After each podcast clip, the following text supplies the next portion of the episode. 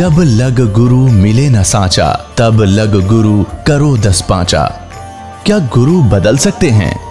क्या गुरु बदलने से पाप लगता है? अध्यात्म के इस मैदान में आखिर सही गुरु कौन है? गीता जी में वर्णित तत्वदर्शी संत कौन है? इन सभी प्रश्नों के उत्तर जानने के लिए अवश्य सुनिए। जगत गुरु तत्वदर्शी संत रामपाल जी महाराज के मंगल प्रवचन। अब इन बातों से इस दास का तो पूरा विश्वास हो गया कि वो कबीर परमेश्वर है। और ना जाने कितने संतों ने उनका प्रमाण दिया है। अब इसी का आपको एक उदाहरण और दे, देता हूँ कि किन किन महापुरुषों ने उस कबीर परमेश्वर को आँखों देखा फिर गुण गाए। आदरणीय गुरु नानक देव जी जो वर्तमान अब पाकिस्तान के अंदर एक तलवंडी नाम का गाँव है, वहाँ इन पुण्य आत्मा का जन्म हुआ। बाबा नानक जी के पूज्य पिताजी का नाम श्री कालू राम मेहता था।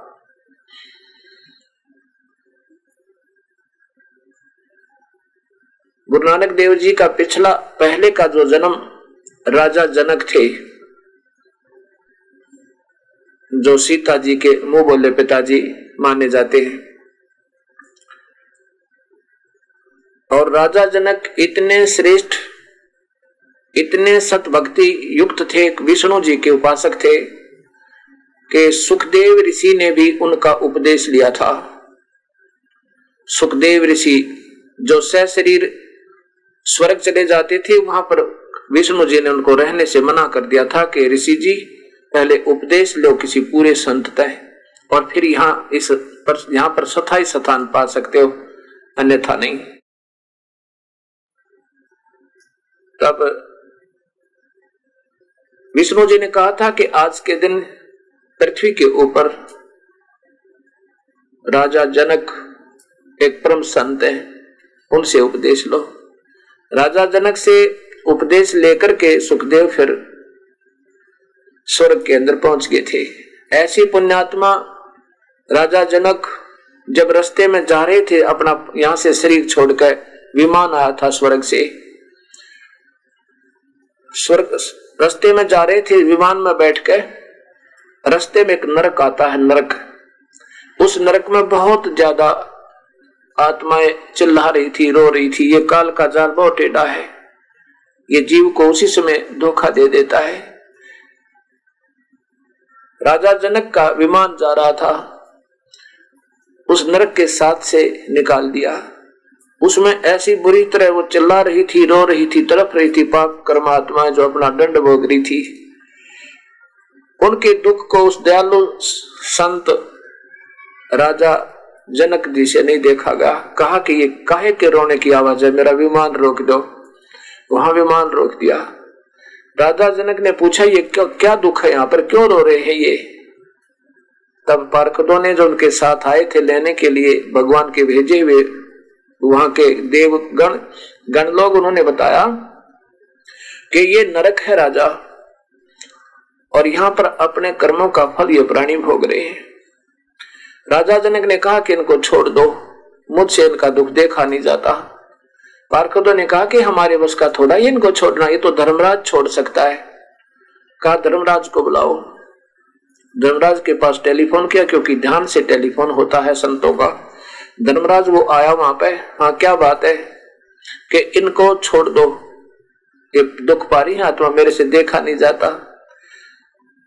अब धर्मराज कह, धर्मराय कहने लगा हे राजन, ये तो अपने कर्मों का दंड भोग रहे हैं, और यहाँ का नियम है जैसे कर्म प्राणी करेगा, वो भोगने पड़ेंगे उनको समाप्त, भोगने से ही समाप्त होंगे। राजा जनक जी ने कहा कि इनको छोड़ो, नहीं तो मैं भी आगे नहीं जाऊँगा, मेरे से आगे जाया ही नहीं जाता।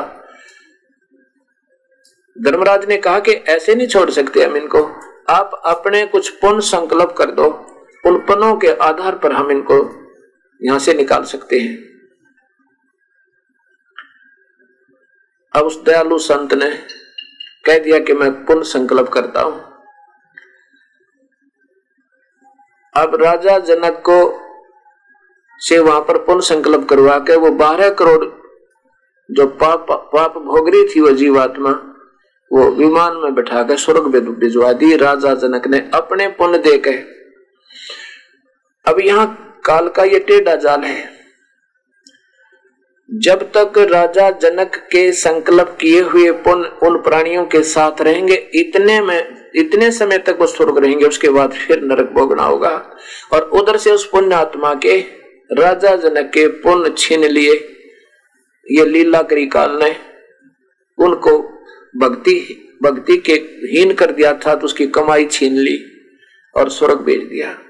राजा जनक त्रेता में हुए। दुआ पर पूरा स्वर्ग रहे। अब बीच में और भी चक्कर लगाए होंगे। और फिर उसके बाद राजा, वही राजा जनक की आत्मा, ये बाबा नानक जी के रूप में और तलवंडी के अंदर इनका जन्म हुआ। बचपन से ही भक्ति के अंदर बड़े लीन रहा करते थे। ये पिछले संस्कार होते हैं भक्तात्माओं के। प्रभु की तड़प होती है। ढूंढते रहते हैं उस प्रभु को। गुरु नानक देव जी बचपन से ही भक्ति में लीन रहते थे, प्रभु में ज़्यादा आस्था थी। एक बार उनके पिताजी ने उनको सौदा करने के लिए भेजा और कहा, बेटा, सच्चा सौदा करना, अर्थात नेक नीति से अपना बिज़नेस करना, झूठ कपट से नहीं। गुरु नानक देव जी ने रस्ते में चार पाँच सात दो भूखे मिल गए। और वो कहने लगे, भगत जी, हम बहुत भूखे हैं, कई दिन से अन्न प्राप्त नहीं हुआ, दो दिन हो गए, रोटी नहीं मिली। उस दयालु आत्मा गुरु नानक देव जी ने छोटे से बालक थे, पंद्रह सोलह वर्ष के, मंगा भोजन और वही भंडारा करवा दिया। वापस आ गए। पिताजी ने पूछा, बेटा, क्या व्यापार किया तूने? अगर सच्चा सौदा किया दाता, पिताजी? अब क्या लाए पर कि ऐसा धन लाया हूँ कि यहाँ नहीं दिखता, वो आगे दिखाई देगा। क्या किया फिर बात तो बता दो कि चार पाँच सात दो भूखे थे, कई दिन, दो दिन रोटी खाए हो गए थे उन्होंने, और वो बीस के बीस रुपयों से उनका भंडारा कर दिया। पिताजी बड़े गुस्से हुए भी बड़ा नादान तो था। कोई बात हुई? ठीक है, एक दो रुपए का खिला देता, चार के खिला देता तो बीस के बीस ही खिला दिया। पिताजी, आप ही ने तो कहा था सच्चा सौदा करना। अब ऐसी लगन देख के उनकी सोचा कि कहीं इनकी शादी कर दें। कालूराम मेहता जी ने सोचा कि इस बच्चे की जल्दी शादी कर दें और इसको बिज़नेस में लगा दें या कि तक वो नौकरी कर ले, इसका संसार में भाव बन जा। ऐसा सोच करके पहले तो उनको एक पंडित जी से गीता का पाठ करवाया।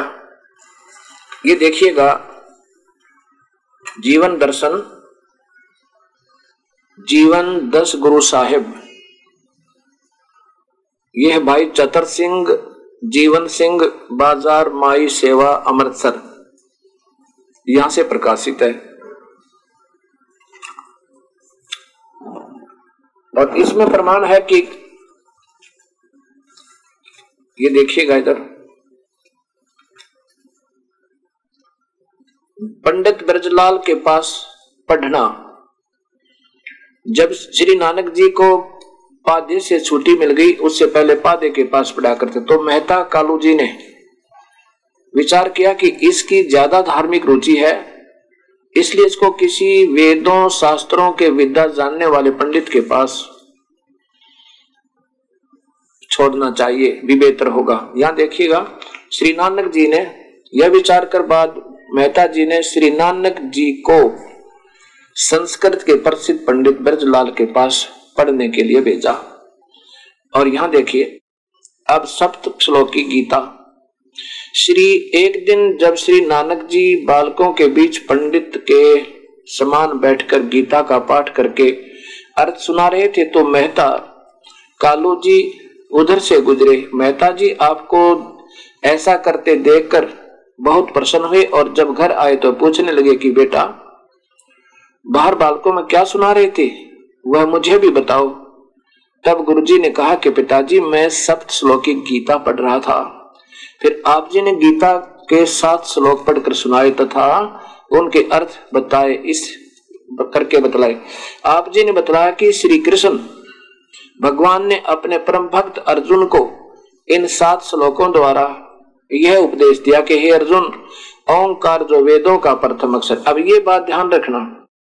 गुरु नानक देव जी पहले केवल एक ओंकार ओम नाम का जाप जपा करते थे, बाद में सतनाम कबीर साहब ने दिया उनको आकर के बताया। हे अर्जुन, ओंकार जो वेद का प्रथम अक्षर है, यह परम पूर्ण पुरुष ब्रह्म का नाम है। ये देखो। अब अभी उस, यहीं तक हमारी बुद्धि घूम रही है। यह परम पुरुष, पूर्ण ब्रह्म का नाम है। ओम को ही गो पंडित जी ने पुण्यात्मा, गुरु नानक देव जी को यही बताया कि उस पूर्ण ब्रह्म का यही ओम नाम है। वेदों में ऐसा ही लिखा है, महिमा तो पूर्ण ब्रह्म की है और मंत्र केवल इस काल भगवान निराकार तक का दे रखा है। ऐसे इन भोली आत्माओं को यू काल उलझाए बैठा रहता है। यही ओंकार मंत्र, यह पूर्ण ब्रह्म का नाम है। जो कोई इस ओंकार जाप करेगा, वह मुझ पर परमेश्वर का ध्यान करेगा, वह शरीर त्याग कर मेरे परम धाम को प्राप्त होगा। अब ये मैं बताना चाहता हूँ, भक्तात्माओं, ये फिर देखो एक बार सारा जो का तो पीछे नहीं। ये देखो, ये पूरा पढ़ लो चित्र यहाँ, हे, क्या बताया? आप जी ने बताया श्री कृष्ण भगवान ने अपने परम भक्त अर्जुन को इन सात श्लोकों द्वारा यह उपदेश दिया कि हे अर्जुन, ओंकार जो वेद का प्रथम अक्षर है, यह परम पुरुष पूर्ण ब्रह्म का नाम है। और जो इस ओंकार का जाप करेगा तथा मुझ परम ईश्वर का ध्यान करेगा, वह शरीर त्यागने कर मेरे परम धाम को प्राप्त होगा।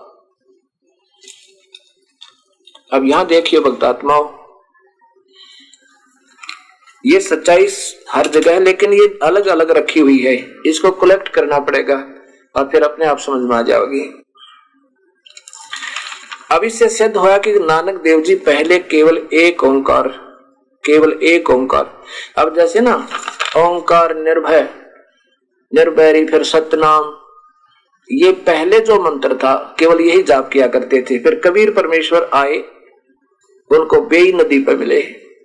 उसके बाद वो सतनाम श्री वाहे गुरु कहने लगे। अब आपको प्रमाण देते हैं। गुरु नानक देव जी अपनी बहन के यहाँ सुल्तानपुर के अंदर रहा करते थे। सुल्तानपुर के नवाब के यहाँ पर अपने बहनोई श्री जयराम जी की कृपा से वहाँ नौकरी करा करते मोदी खाने की। और बेई नदी पर प्रतिदिन स्नान करने के लिए जाया करते थे।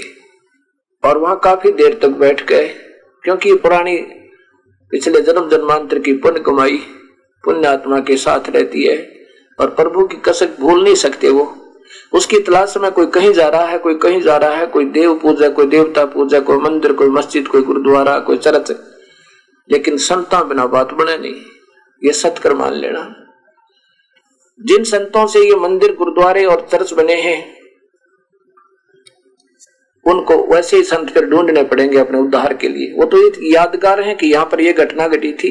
यहाँ पर एक, यहाँ पर ऐतिहासिक एक सच्चाई, एक प्रमाणित तो सत्य है। उसकी यादगार के लिए मंदिर, गुरुद्वारे, यादगारें बनाई गई थी। और वैसे संत ढूँढने पड़ेंगे जिनसे हमारा छुटकारा हो। अब गुरु नानक देव जी प्रतिदिन प्रभु की याद में घंटों बैठ गए ऐसे अपना स्वाभाविक लीन रहते थे, ओंकार मंत्र का जाप किया करते थे। एक दिन कबीर परमेश्वर जो काशी में आए हुए थे जुलाहा रूप में, काशी में आए हुए थे जुलाहा रूप में, वो कबीर परमेश्वर एक ज़िंदा महात्मा का रूप बनाकर, क्योंकि ये ऐसे ही मिलते हैं जिन संतों को मिलते हैं। और सुबह सुबह जब गुरु नानक देव जी बेई नदी के ऊपर बैठे हुए थे, प्रतिदिन स्नान करने जाते थे, एक ज़िंदा महात्मा का रूप बनाकर कबीर साहब वहाँ पहुँच गए। और जाकर के राम राम कहा, यानी संबोधन किया प्यार के साथ। गुरु नानक देव जी ने कहा, आओ बैठो भगत जी, कहाँ से आए? कौन हो तुम? कबीर साहब ने कहा कि मैं काशी में रहता हूँ, एक छोटी जाति का जुलाहा हूँ। दानक हूँ मैं दानक का काम करता हूँ और कबीर मेरा नाम है। हे महात्मा जी, मैं बहुत दूर दूर तक घूम लिया हूँ और आपकी सूरत को देखते ही मेरा हृदय गदगद हो गया है। मुझे लग रहा है कि यदि आप, जो आप भक्ति कर रहे हो, वो बहुत श्रेष्ठ है। मैं बहुत घूम लिया हूँ। मुझे अभी तक सत्य मार्ग नहीं मिला। गुरु नानक देव जी ने पूछा कि, भगत जी, आप कहाँ कहाँ गए हो? आपने कोई गुरु भी बनाया है क्या? कबीर साहब ने कहा हाँ जी।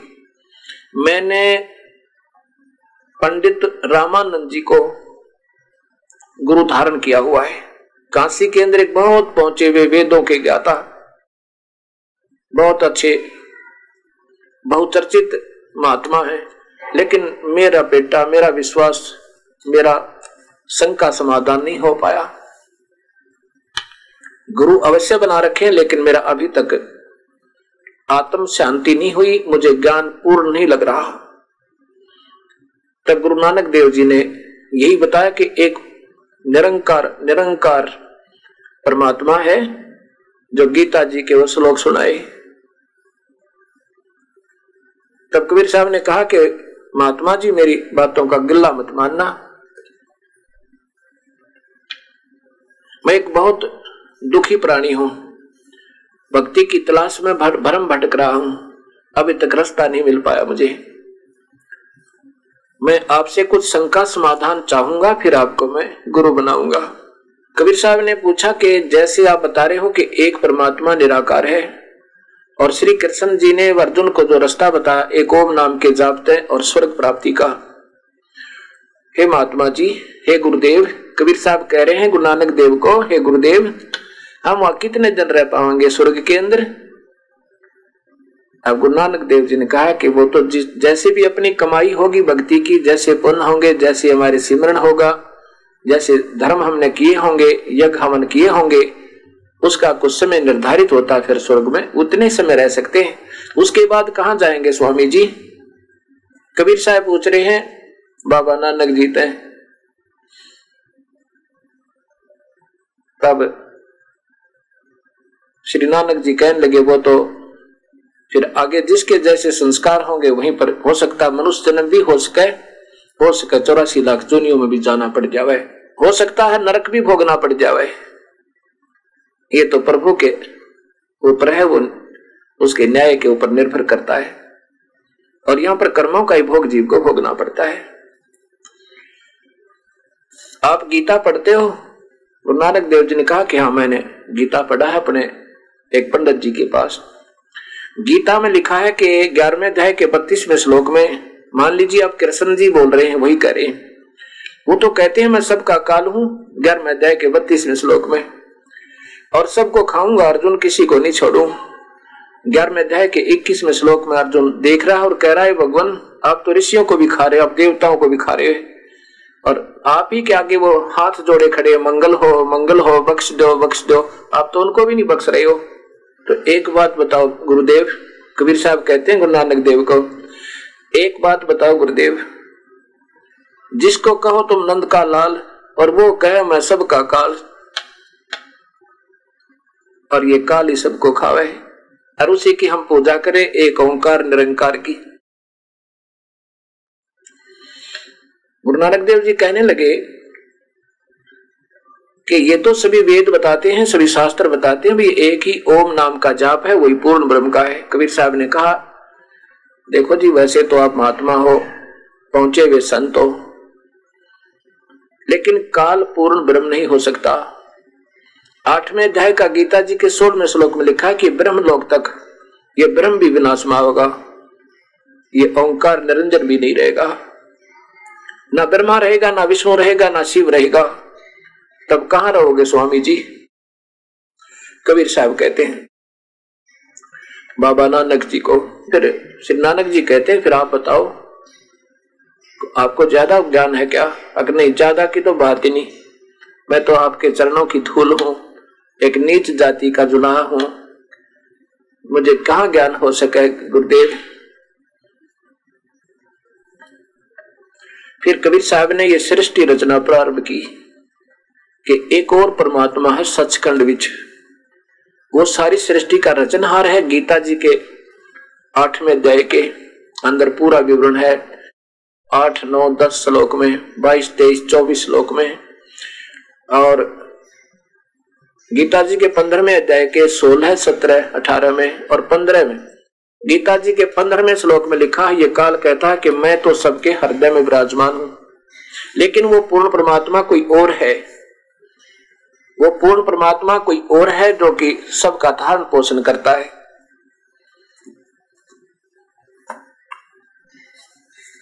देखिए जी, गीता जी के अध्याय नंबर पंद्रह का सोलह और सत्रह और अठारह श्लोक।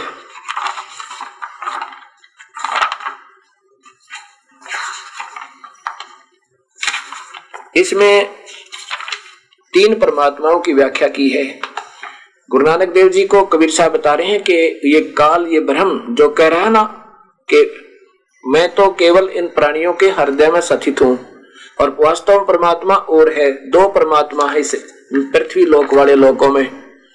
पृथ्वी वाले लोक एक तो पृथ्वी वाले लोक हैं जो परब्रह्म और ब्रह्म के, और ऊपर के लोग हैं आकाश तत्व से, आकाश वाले लोग बोले जाते वो शब्द से सथाई रचे हुए, सतलोक सचखंड जिसे कहते हैं। और अलख लोक, अगम लोक और अनामी लोक। वो तो है आकाश तत्व से, अर्थात आकाश के गुण शब्द से रचे हुए। और नीचे के हैं पृथ्वी लोक। इस लोक में दो भगवान माने जाते हैं क्षर और अक्षर। क्षर पुरुष और अक्षर पुरुष। ब्रह्म पर ब्रह्म।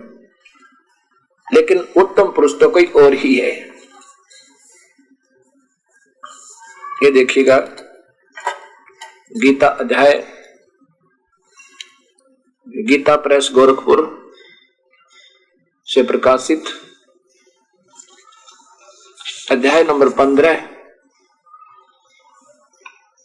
और श्लोक नंबर, ये देखिएगा, सत्रह, ये सोलह है। और यहाँ पर इसका संस्कृत है, नीचे का ये देखिएगा। ये सोलह नंबर श्लोक में, दवी दौ इमो पुरुषो लोके। इस लोक में पृथ्वी वाले लोक में दो भगवान छर च अक्षर पुरुषो पुरुष माने परमात्मा भगवान। दो भगवान इस, इस लोक में पृथ्वी वाले लोकों में दो भगवान जाने जाते हैं छर नासवान अक्षर माने अविनाशी। और इसी प्रकार छर सर्वाणी भूतानी इसी प्रकार सब प्राणियों के सथुर शरीर तो नासवान है और ये जीवात्मा भी अविनाशी कहा जाता है। अब यहाँ देखो।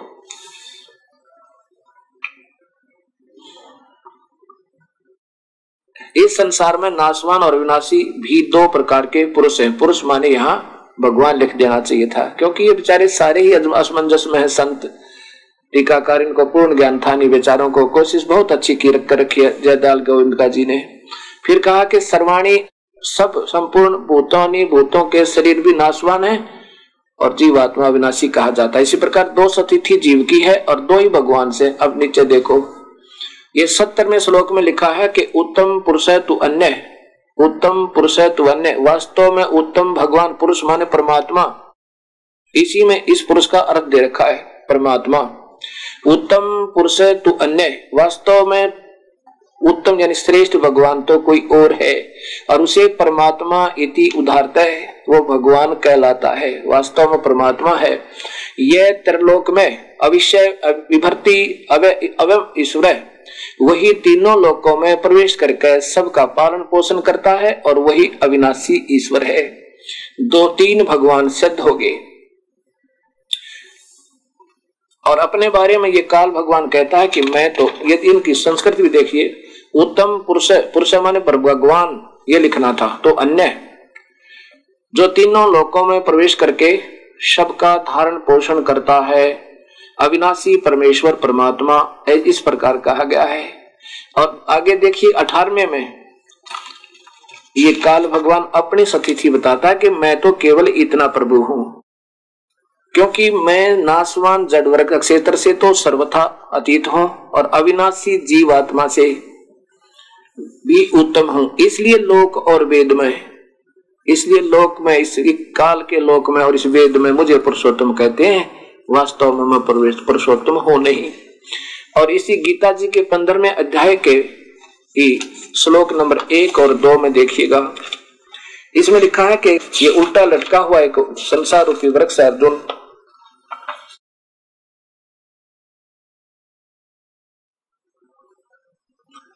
ये देखिएगा पंद्रवा अध्याय। ऊर्ध मूलम अध शाखा, संस्कृत आसानी से समझ सकते हो आप। ये तो बेचारे जो पूरा ज्ञान न होने से कोशिश करते हैं सुलझाने की, लेकिन फिर विचलित होकर उसको गोलमोल करना पड़ता है। ऊर्ध मूलम ऊपर को जड़ वाला, अध शाखा, नीचे को शाखा वाला। अश्वथम मान मज़बूत, प्राहु अवम यानी ये अवम माने अविनाशी।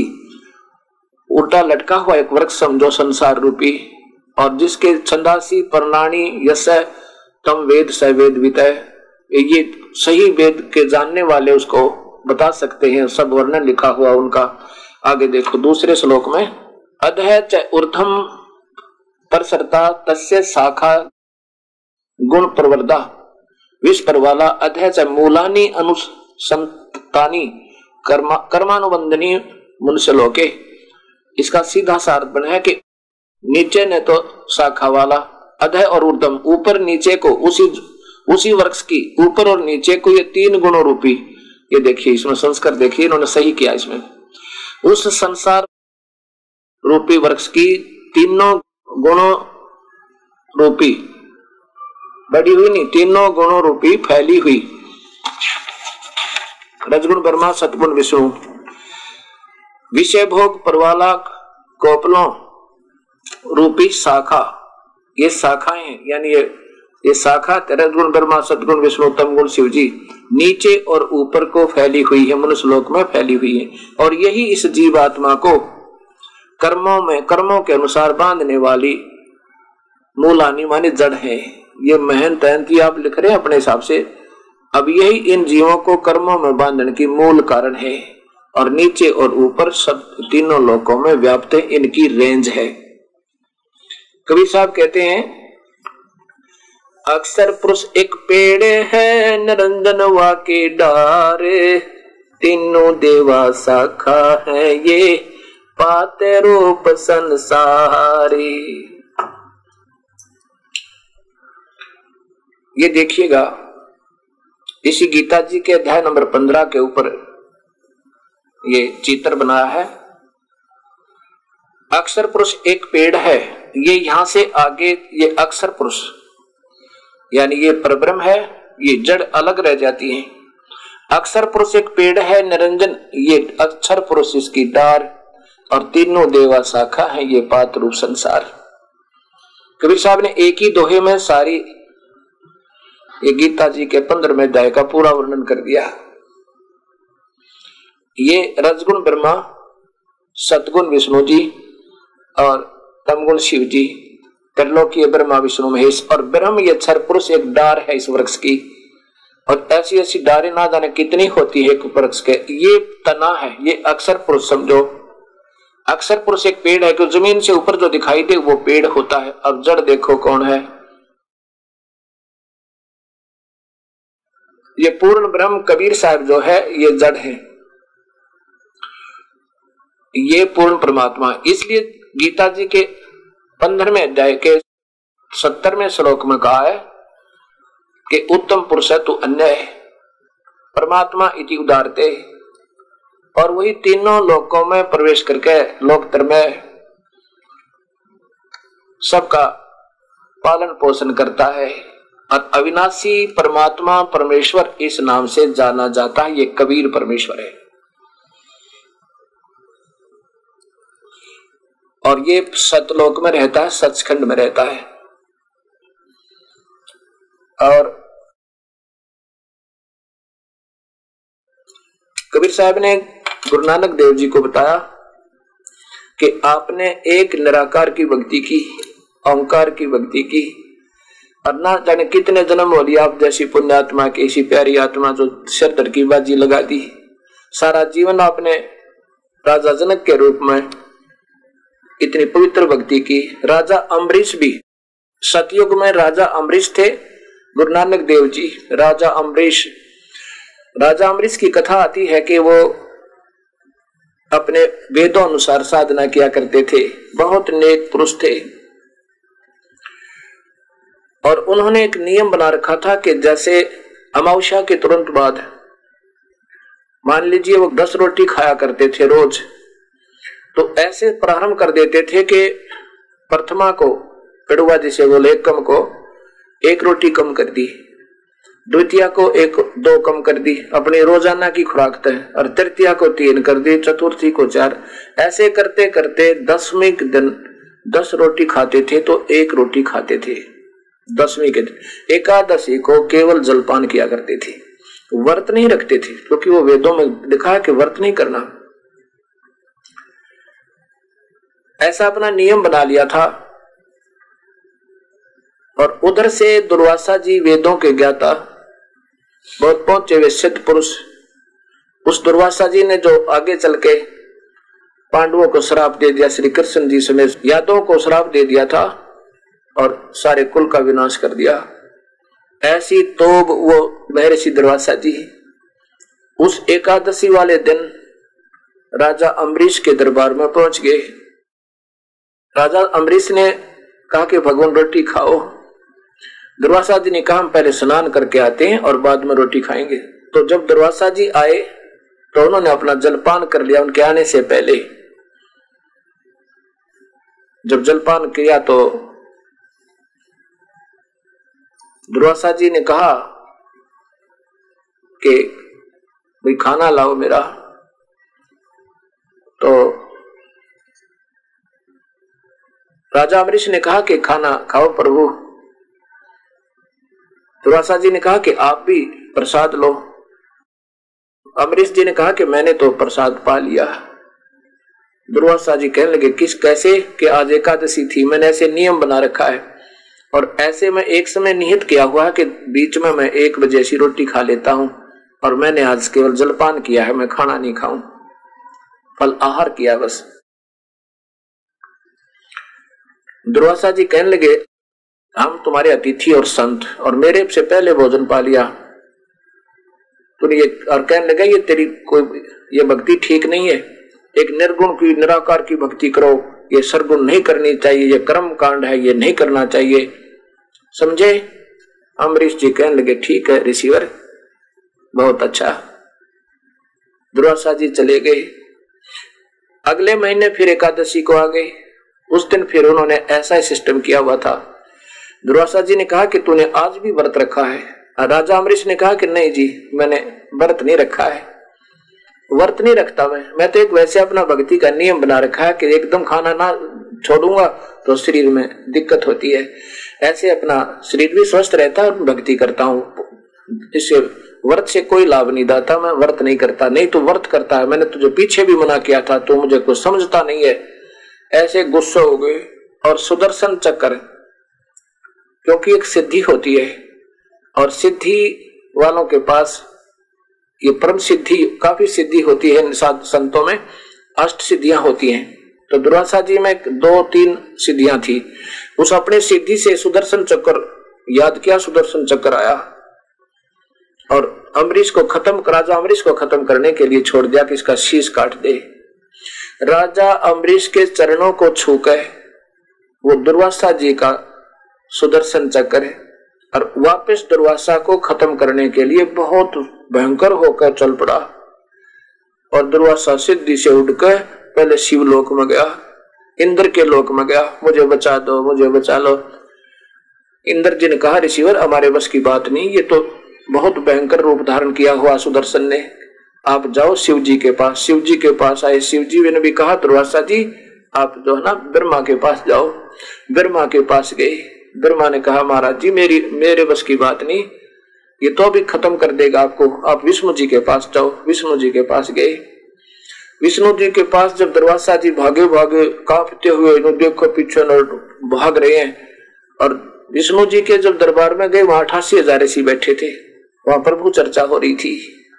दुर्वासा जी की ऐसी बुरी हालत देख करके अठासी हज़ार ऋषियों का हँसी छूट गई। अखियांडी पा क्या रहा करता किसी को कुछ नहीं सोच रहा था। यहाँ शेर ने सवा सिर त्यार पावे। और सारा कप और दुख और भयभीत हो रहा है। भगवान के चरणों में हाथ जोड़कर कहता श्री कृष्ण जी के कृष्ण कहो चाहे श्री विष्णु जी कहो। कि मेरी रक्षा करो प्रभु, मेरी रक्षा करो प्रभु। भगवान विष्णु ने पूछा कि क्या गुस्ताखी करी आपने? ये सुदर्शन चक्र आपके क्यों पीछे लग गया तब दुर्वासा जी ने कहा कि मैं राजा अमरीश के दरबार गया था और मैं उनको निर्गुण उपदेश बताऊँ था, वो सरगुण कराया करते। वो कर्म कांड करे थे और उन्होंने मेरी बात नहीं मानी मैंने गुस्से में सुदर्शन चक्र छोड़ दिया। श्री कृष्ण जी ने कहा कि नादान आपको ज्ञान नहीं, वो कर्म कांड नहीं करते थे, वो तो श्री ओम नाम का जाप और विधिवत साधना कर रहे तब दुआसा जी ने कहा, मेरी रक्षा करो प्रभु। श्री कृष्ण जी ने कहा कि, श्री विष्णु ने कहा कि मेरे बस की बात नहीं, आप जाइए और उस राजा अमरीश के चरणों में गिर जाइए। अगर वो बख्शेंगे तो तेरी जान बचेगी, अन्यथा नहीं। अब भगवान विष्णु ने यही चाहा कि इसकी खूब, इसकी वह मरोड़ निकल जा। अहंकार दूर हो, इसका नादान का युद्ध। बहुत थोड़ी सी सिद्धि करके कमाई। ओम नाम के जाप तो मेडिटेशन ला के सिद्धियाँ पा लेते। और अपना जीवन खो रहा है दुर्वासा। ऐसे भगवान विष्णु ने सोचकर वापस भेजा कि राजा अमरीश के चरण छुओ और वो तेरी जान बख्शेंगे तो बख्शी जागे, अन्यथा मैं मैं कुछ नहीं कर सकता। हाथ जोड़कर रोने लग गया दुर्वासा। है भगवान, जब आपके दरबार में मेरी रक्षा नहीं, वहाँ कैसे बचेंगे? मुझे रस्ते में मार देगा, मेरी रक्षा करो। विष्णु जी ने कहा, बिल्कुल नहीं हो सकती, आप जाइयो और रस्ते में तुझे नहीं मारेगा। दुर्वासा जी फिर वह गया। वापस आके अम्बरीश के चरणों में गिर गया। मेरी जान बख्श दो दाता। मेरे पर गलती होगी। अम्बरीश ने कहा कि, हे रिसीवर, मैंने कुछ नहीं कहा। आपकी करनी आप ही को मिल गई। और पकड़ के राजा अम्बरीश ने वो सुदर्शन चक्र को हाथ से और ले दी, बता, दे दिया दुर्वासा को कि ले तेरा हथियार ले जा। और आगे से भक्ति के भाव से चलना चाहिए। भक्ति का मार्ग किसी को ज़बरदस्ती नहीं कर सकते। किसी को डरा धमका कर नहीं हमने अपना मार्ग समझाना चाहिए। ज्ञान मार्ग है। आप अपना बताओ, वो अपना बतावे। समझ में आवे तो स्वीकार कर, नहीं तो उसकी मौज है। इसमें दबाव नहीं देना चाहिए, प्रभु नाराज़ हो जाता है। ऐसे अम्बरीश महापुरुष सतयुग में थे। उसके बाद अपने पुण्य समाप्त करके राजा जनक हुए और राजा जनक के बाद फिर ये गुरु नानक देव जी की प्यारी आत्मा तलवंडी में अवतरित हुई। तब कबीर साहब ने बताया कि आप जैसी पुण्यात्मा भी नानक देव जी इस काल के जाल में घूम रही है तो अन्य प्राणी की या कौन कैसे पार पड़ेगी? ये सोच लेना यदि तुम तो मुक्त हो जाते इस ओंकार के नाम तय इस एक ओंकार मंत्र तय तो फिर दोबारा कैसे आगी प्यारी आत्मा तू? अब प्रथम बार ये बात बहुत कड़वी लगा करे चाहे कोई भी हो, मुझे भी ऐसा ही बुरा लगा था जब मुझे पहली बार ये सुना था मैंने कि ब्रह्मा विष्णु में इससे ऊपर कोई और शक्ति है। आत्मा नहीं मानने थी।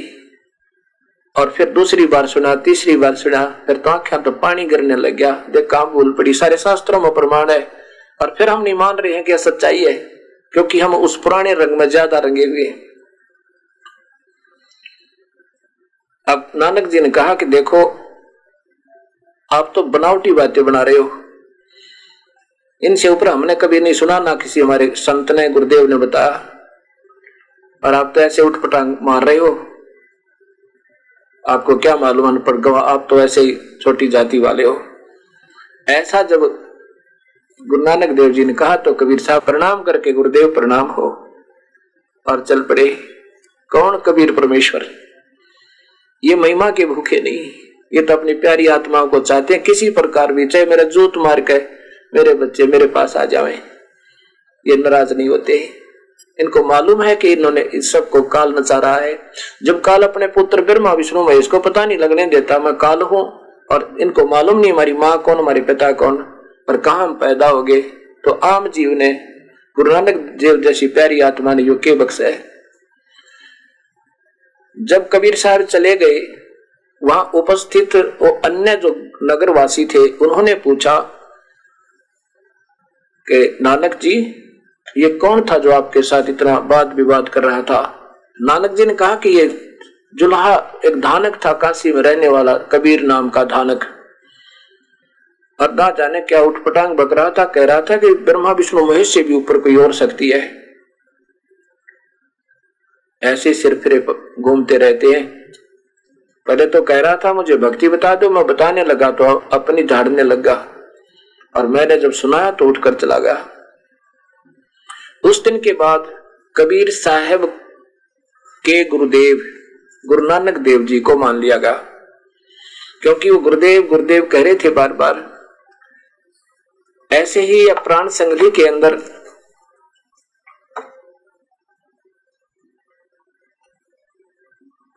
गोष्ठी बाबा नानक ते कबीर जी की प्राण सिंगली के अंदर प्रमाण है इसका। अब देखिएगा प्राण संगली प्राण संगली पंजाबी लिपि भाषा के अंदर ये देखिएगा। ये प्राण संगली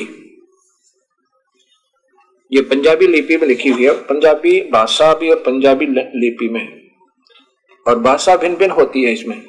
ये देखिएगा कहाँ से प्रकाशित है। प्राण संगली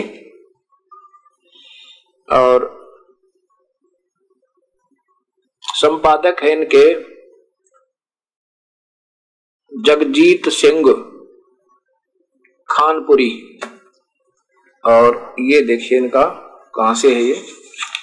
डॉक्टर ऊपर देखिएगा, डॉक्टर संपादक है डॉक्टर जगदीश सिंह खानपुरी। और ये कहाँ से प्रकाशित है? यह है publication bureau, Punjabi university, Patiala. और इसमें लेखक ने ये लिखा कि ऐसी वैसी नहीं है, ये प्रमाणित है और कहाँ से हमने प्राप्त किया ये देखियो। संपादन की तकनीक। इस पुस्तक दे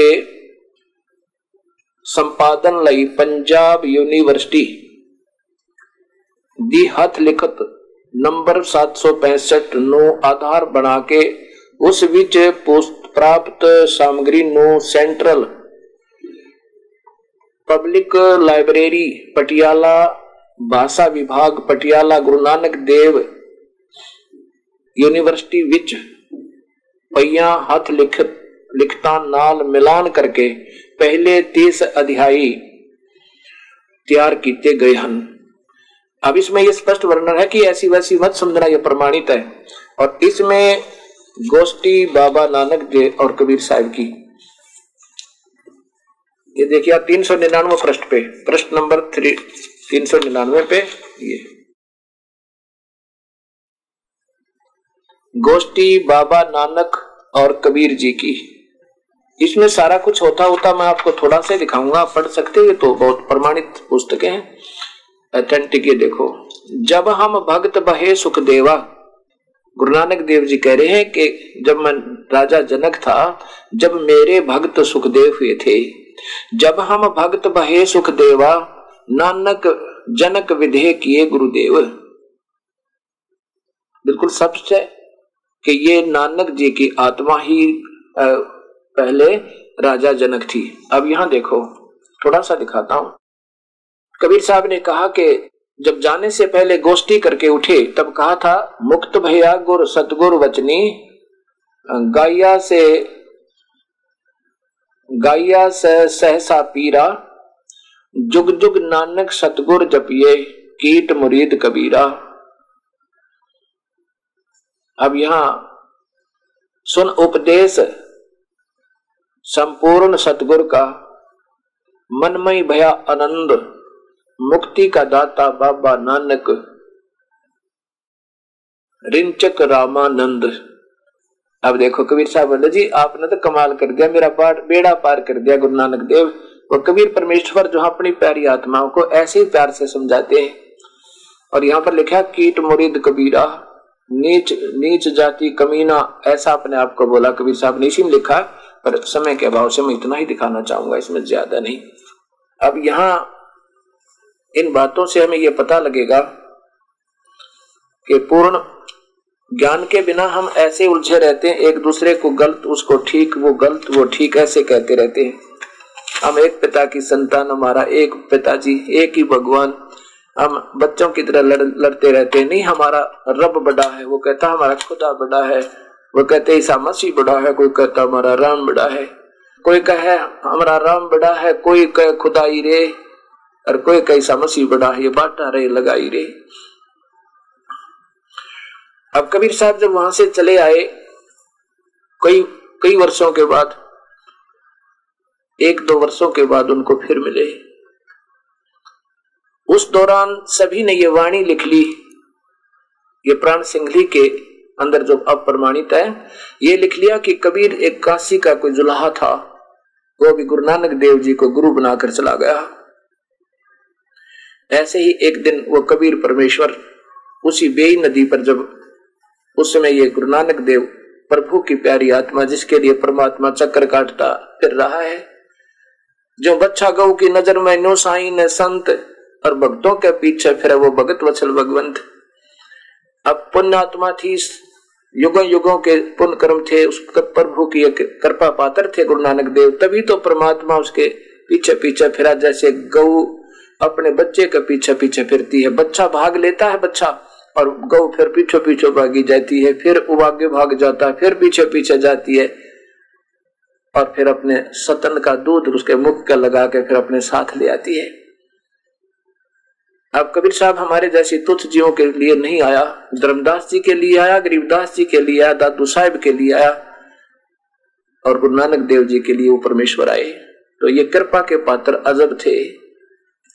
असीम भक्ति थी, ये पुण्य आत्मा थी, और फिर काल के हाथों लग जाना था, क्योंकि कलयुग में कबीर साहब अपने अंशों छोड़ देगा नहीं। उन प्यारी आत्माओं को अब कलयुग में लेके जाएगा, क्योंकि अब बैन उठा हुआ, कबीर साहब ने बैन उठा रखा कि कलयुग में जितने चाहे जीव ले जा सकता हूँ।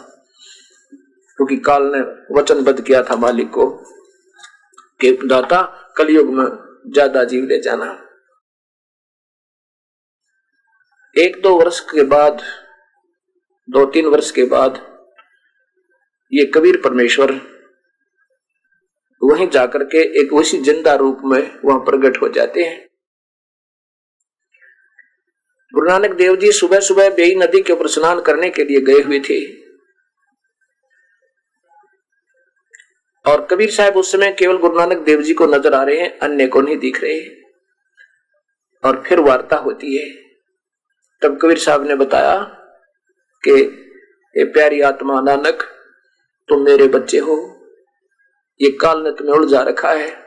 काफ़ी कुछ बताया। लेकिन गुरु नानक देव जी ने कहा कि अगर मुझे तुम इस बेई नदी में ढूंढ दोगे तो मैं तुझे तेरी सारी बात सुनने को तैयार हूँ, अन्यथा नहीं। उस समय गुरु नानक देव जी स्नान की तैयारी कर रहे थे, जब कबीर साहब आकर उनको मिले। और एक सेवक जो है, कपड़े लिए बैठा था। और और संत और भक्त नहाने वाले, स्नान करने वाले अन्य नगर निवासी देख रहे थे कि आज ये गुरु नानक देव जी किससे बात कर रहे हैं? तो दूसरे कहते हैं ये संत आत्मा है, अपने आप ऐसे बोलते रहते हैं। ये तो बहुत भक्त आत्मा है। ऐसे ही बोलते रहा करते हैं, अपने आप ये तो बातें किया करते हैं। ऐसे करते करते नदी में छलांग लगा दी गुरु नानक देव जी ने और नीचे जाके मछली का रूप बना लिया। कबीर साहब ने उस गुरु नानक देव जी को वहाँ से उस मछली को पकड़ा और अब स्ट्रीम में जिधर से पानी बहकर आ रहा था, उस साइड में तीन किलोमीटर दूर ले गए और वहाँ जाकर के बाहर पटड़ी पर गुरु नानक देव बनाकर बैठा दिए। अब जिसको भक्ति की कसक है, वो चूक्या नहीं करते। सारा जीवन मनुष्य का केवल प्रभु पाने के लिए। और इसमें भी कोई पिछुड़ जाता है पीछे रहता है तो उस जैसा दादा नहीं, लेकिन वो प्यारी आत्मा है, जिनको प्रभु की तलाश वो नहीं रुका करती, वो तो अपना ना तो वो मज़हब देखा करती, ना वो कोई लोक लाज कराया करती, उन्होंने अपना भविष्य देखना होता है। उधर से क्या होता है, इस प्रोसीजर में तीन दिन और तीन रात लग। गई तीन दिन और तीन रात लगी। उधर क्या होता है कि बेई नदी पर स्नान करने वाले व्यक्तियों ने देखा कि नानक देव ने, नानक जी ने डुबकी लगाई थी स्नान करने के लिए बेई नदी में। और काफ़ी देर जब बाहर नहीं आए तो सेवक ने कहा कि, नानक देव डूब गए, नानक जी डूब गए। सबने देखा, काफ़ी देर देखा, नहीं, वो ऊपर आए, गोता गोताखोरों ने ढूंढना चाह, फिर भागकर एक व्यक्ति नगर में आए। वहाँ से भैया जयराम जी, जो गुरु नानक देव जी के बहन हुई थे, वो भी और काफ़ी गोताखोरों खोरों को साथ लेकर जाड़ लेकर के काफ़ी तीन, दो, तीन किलोमीटर डाउन स्ट्रीम में जिधर जल जा रहा था, पानी बह रहा था, उधर जाकर ढूंढ, ढूंढे, पर कहीं नहीं मिला। और सबने बड़ा दुख हुआ, और सब रो रो कर उदन मचावे। ये परमात्मा, ये क्या बना? इतनी प्यारी आत्मा, इतनी भागवान आत्मा, और इनकी बहन तो रो रो कर मर जाएगी अपने भैया के लिए। ही ये क्या हुआ दाता? तीन दिन तक ऐसा बुरा हाल होता रहा सारी नगरी में। तीसरे दिन वही नानक जी सतलोक से वापस आ गए, सचखंड से वापस आ गए और उसी बेई नदी के किनारे, उसी स्नान करने के समय वहाँ आकर उपस्थित हो गए, बैठ गए। स्नान करने वालों ने देखा कि नानक जी तो जीवित है तो मरे नहीं। और हो सब इकट्ठे हो गए, उनको प्यार दे आप कैसे, कहा चले गए थे? कैसे बच गए? भागकर गाँव नगर में आए, वहाँ से उनके बहनों को, बहन को पता चला, सब भाग्य आए और गुरु नानक देव जी को घर ले गए। घर जाने के बाद उसने पूछा, आप कहाँ चले गए थे? कहने लगे, मैं सचखंड गया था, मेरा भगवान मुझे लेकर गया था। मेरा प्रभु मुझे सचखंड दिखा के मुझे वापस छोड़ गया, अब उसकी तलाश करूँगा, उसके बिना मैं जी नहीं सकता। अगले दिन अपनी ड्यूटी पर पहुँच गए मोदी खाने में। और वहाँ जाकर के तेरा तेरा करके, और जो मांगे वो ले जा ले जा, सब खजाना लुटा दिया। और जाकर के शमशान घाट पर बैठ गए। अपना मायूस से हो गए क्योंकि जिनको तलाश है प्रभु की, वो तो बस वही जाने, उनको कितनी चाह और तड़प होती है। सब जीवन सारा संसार आसार नज़र आता है उन भक्त आत्माओं को जिनको अपने मालिक की तलाश है। और जो लीला करते हैं, वो घुट्टी लाओ दारू पियो मांस खा जाए, वो प्रभु नहीं पा सकते सात जन्म भी वो तो नाटक कर रहे हैं। और सुल्फा पीवे, बीड़ी पीवे, और कोई गुरु बन जा कहते कैसा ही गुरु हो, बस बेड़ा पार उसी से हो जाएगा, ऐसा नहीं होता। अब वो प्यारी आत्मा गुरु नानक देव जी, शमशान घाट पर जाकर बैठ गई। उधर से लोगों ने शिकायत की राजा को कि आपके आपके सेवक ने और मोदी खाना लुटा दिया। उधर से गुरु नानक देव जी के बहन हुई जयराम जी को, श्री जयराम जी को राजा ने, नवाब ने बुलाया, सुल्तानपुर के नवाब ने, और कहा कि आपने ही नानक जी को यह नौकरी लगवाया था और आपके सामने खजाने की पड़ताल करेंगे। यदि इसमें जितना भी कमी पाई तो आपसे ले लेंगे, हम आप इनके जमानती हैं।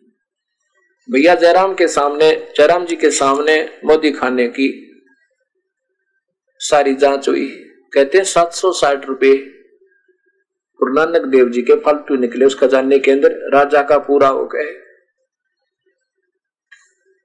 अब इस बात के ऊपर सुल्तानपुर के नवाब ने बड़ा अफसोस किया कि कहा कि मैंने उस प्यारी आत्मा, पुण्य आत्मा, भक्त आत्मा पर शक किया, मत पाप का भागी हो गया। और अपने सेवक बेटे नौकरों से कहा कि हाथ जोड़कर बुला के लाओ उसको। नानक देव जी को बुला ले और नवाब ने कहा कि भक्त जी, मेरे से गलती होगी। मैंने आप पर शक किया और ये सात सौ साठ रुपये आपके ज़्यादा हैं, आप ले लो आपके। कहने लगे, अब नहीं लेंगे कुछ भी। और फिर ये नवाब ने कहा था कि सात सौ साठ रुपये आपने रख लो और फिर नौकरी पर आ जाओ। तब गुरु नानक देव जी कहने लगे, अब तो सच्चे बादशाह की नौकरी करेंगे, और नौकरी मेरे तो हो को ना। अब मुझे आदेश हुआ सच्चे बादशाह का, उस पूर्ण परमात्मा का, के सारे संसार में पहले तो उसकी तलाश करूँगा, वो यहीं आया हुआ है, कहीं संसार में रहता है। और वो जैसे आदेश करेंगे, दास वैसे करेगा। उस सुल्तानपुर के नवाब ने पूछा कि कब आदेश किया तेरे भगवान ने?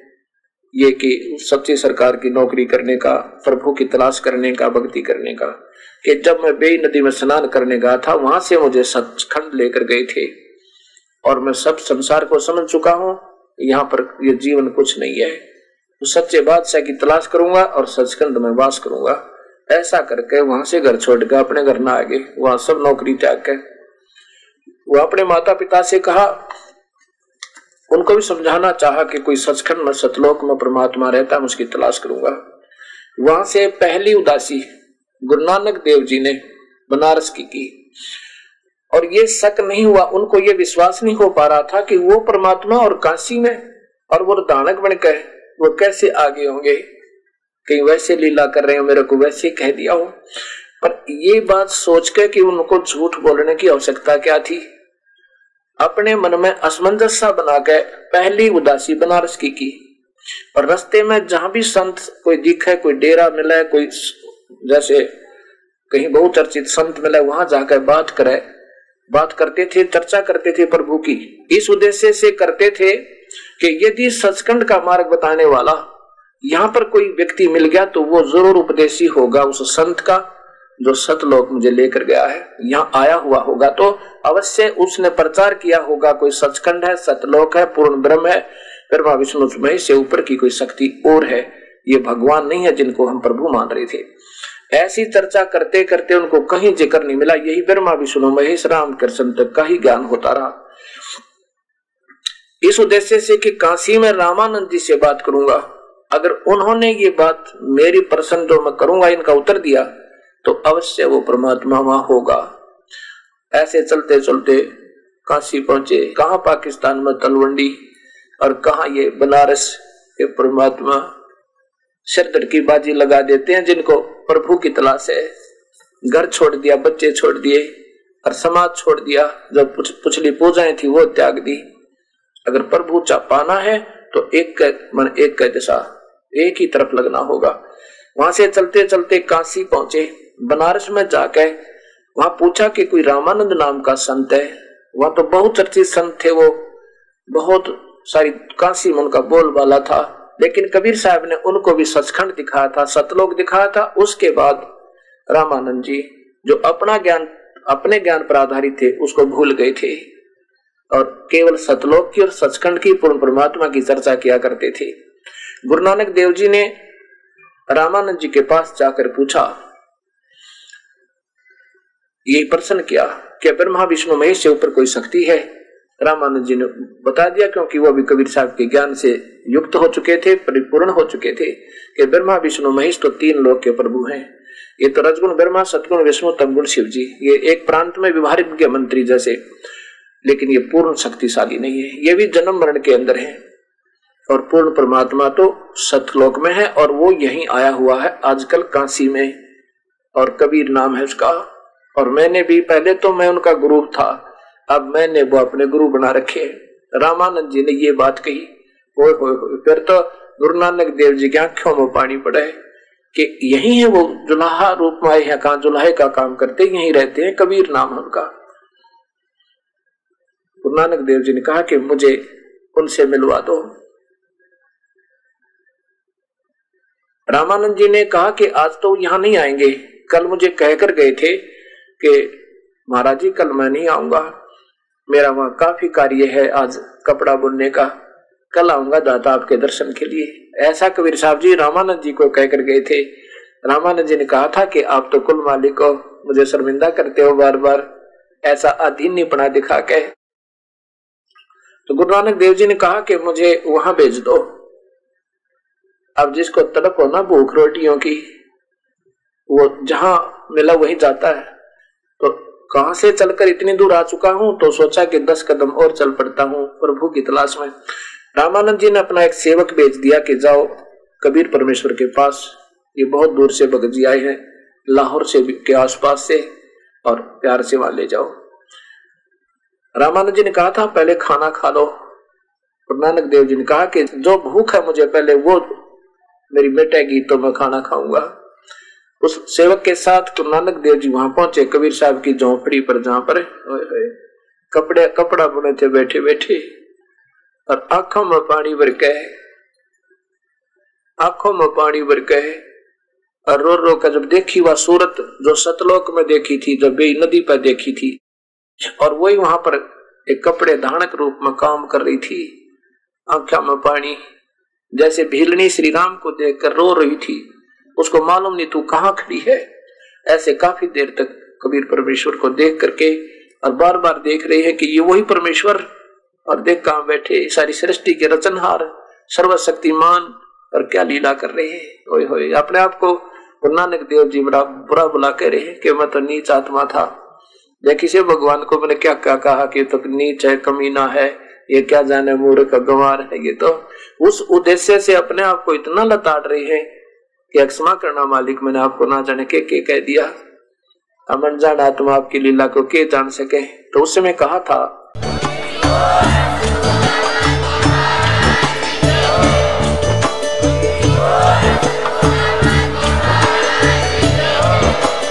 आप सुन रहे थे जगत गुरु तत्वदर्शी संत रामपाल जी महाराज जी के मंगल प्रवचन। अधिक जानकारी के लिए विज़िट कीजिए हमारी वेबसाइट www.jagatgururampalji.org संत रामपाल जी महाराज जी के शुभ आशीर्वाद से पूरे विश्व भर में 500 से भी ज़्यादा नाम दीक्षा केंद्र हैं, जिन पर संत रामपाल जी महाराज जी द्वारा ऑनलाइन निशुल्क नाम दीक्षा दी जा रही है। अपने नजदीकी नाम दीक्षा केंद्र का पता करने के लिए संपर्क करें। Eight two two two eight eight zero five four one.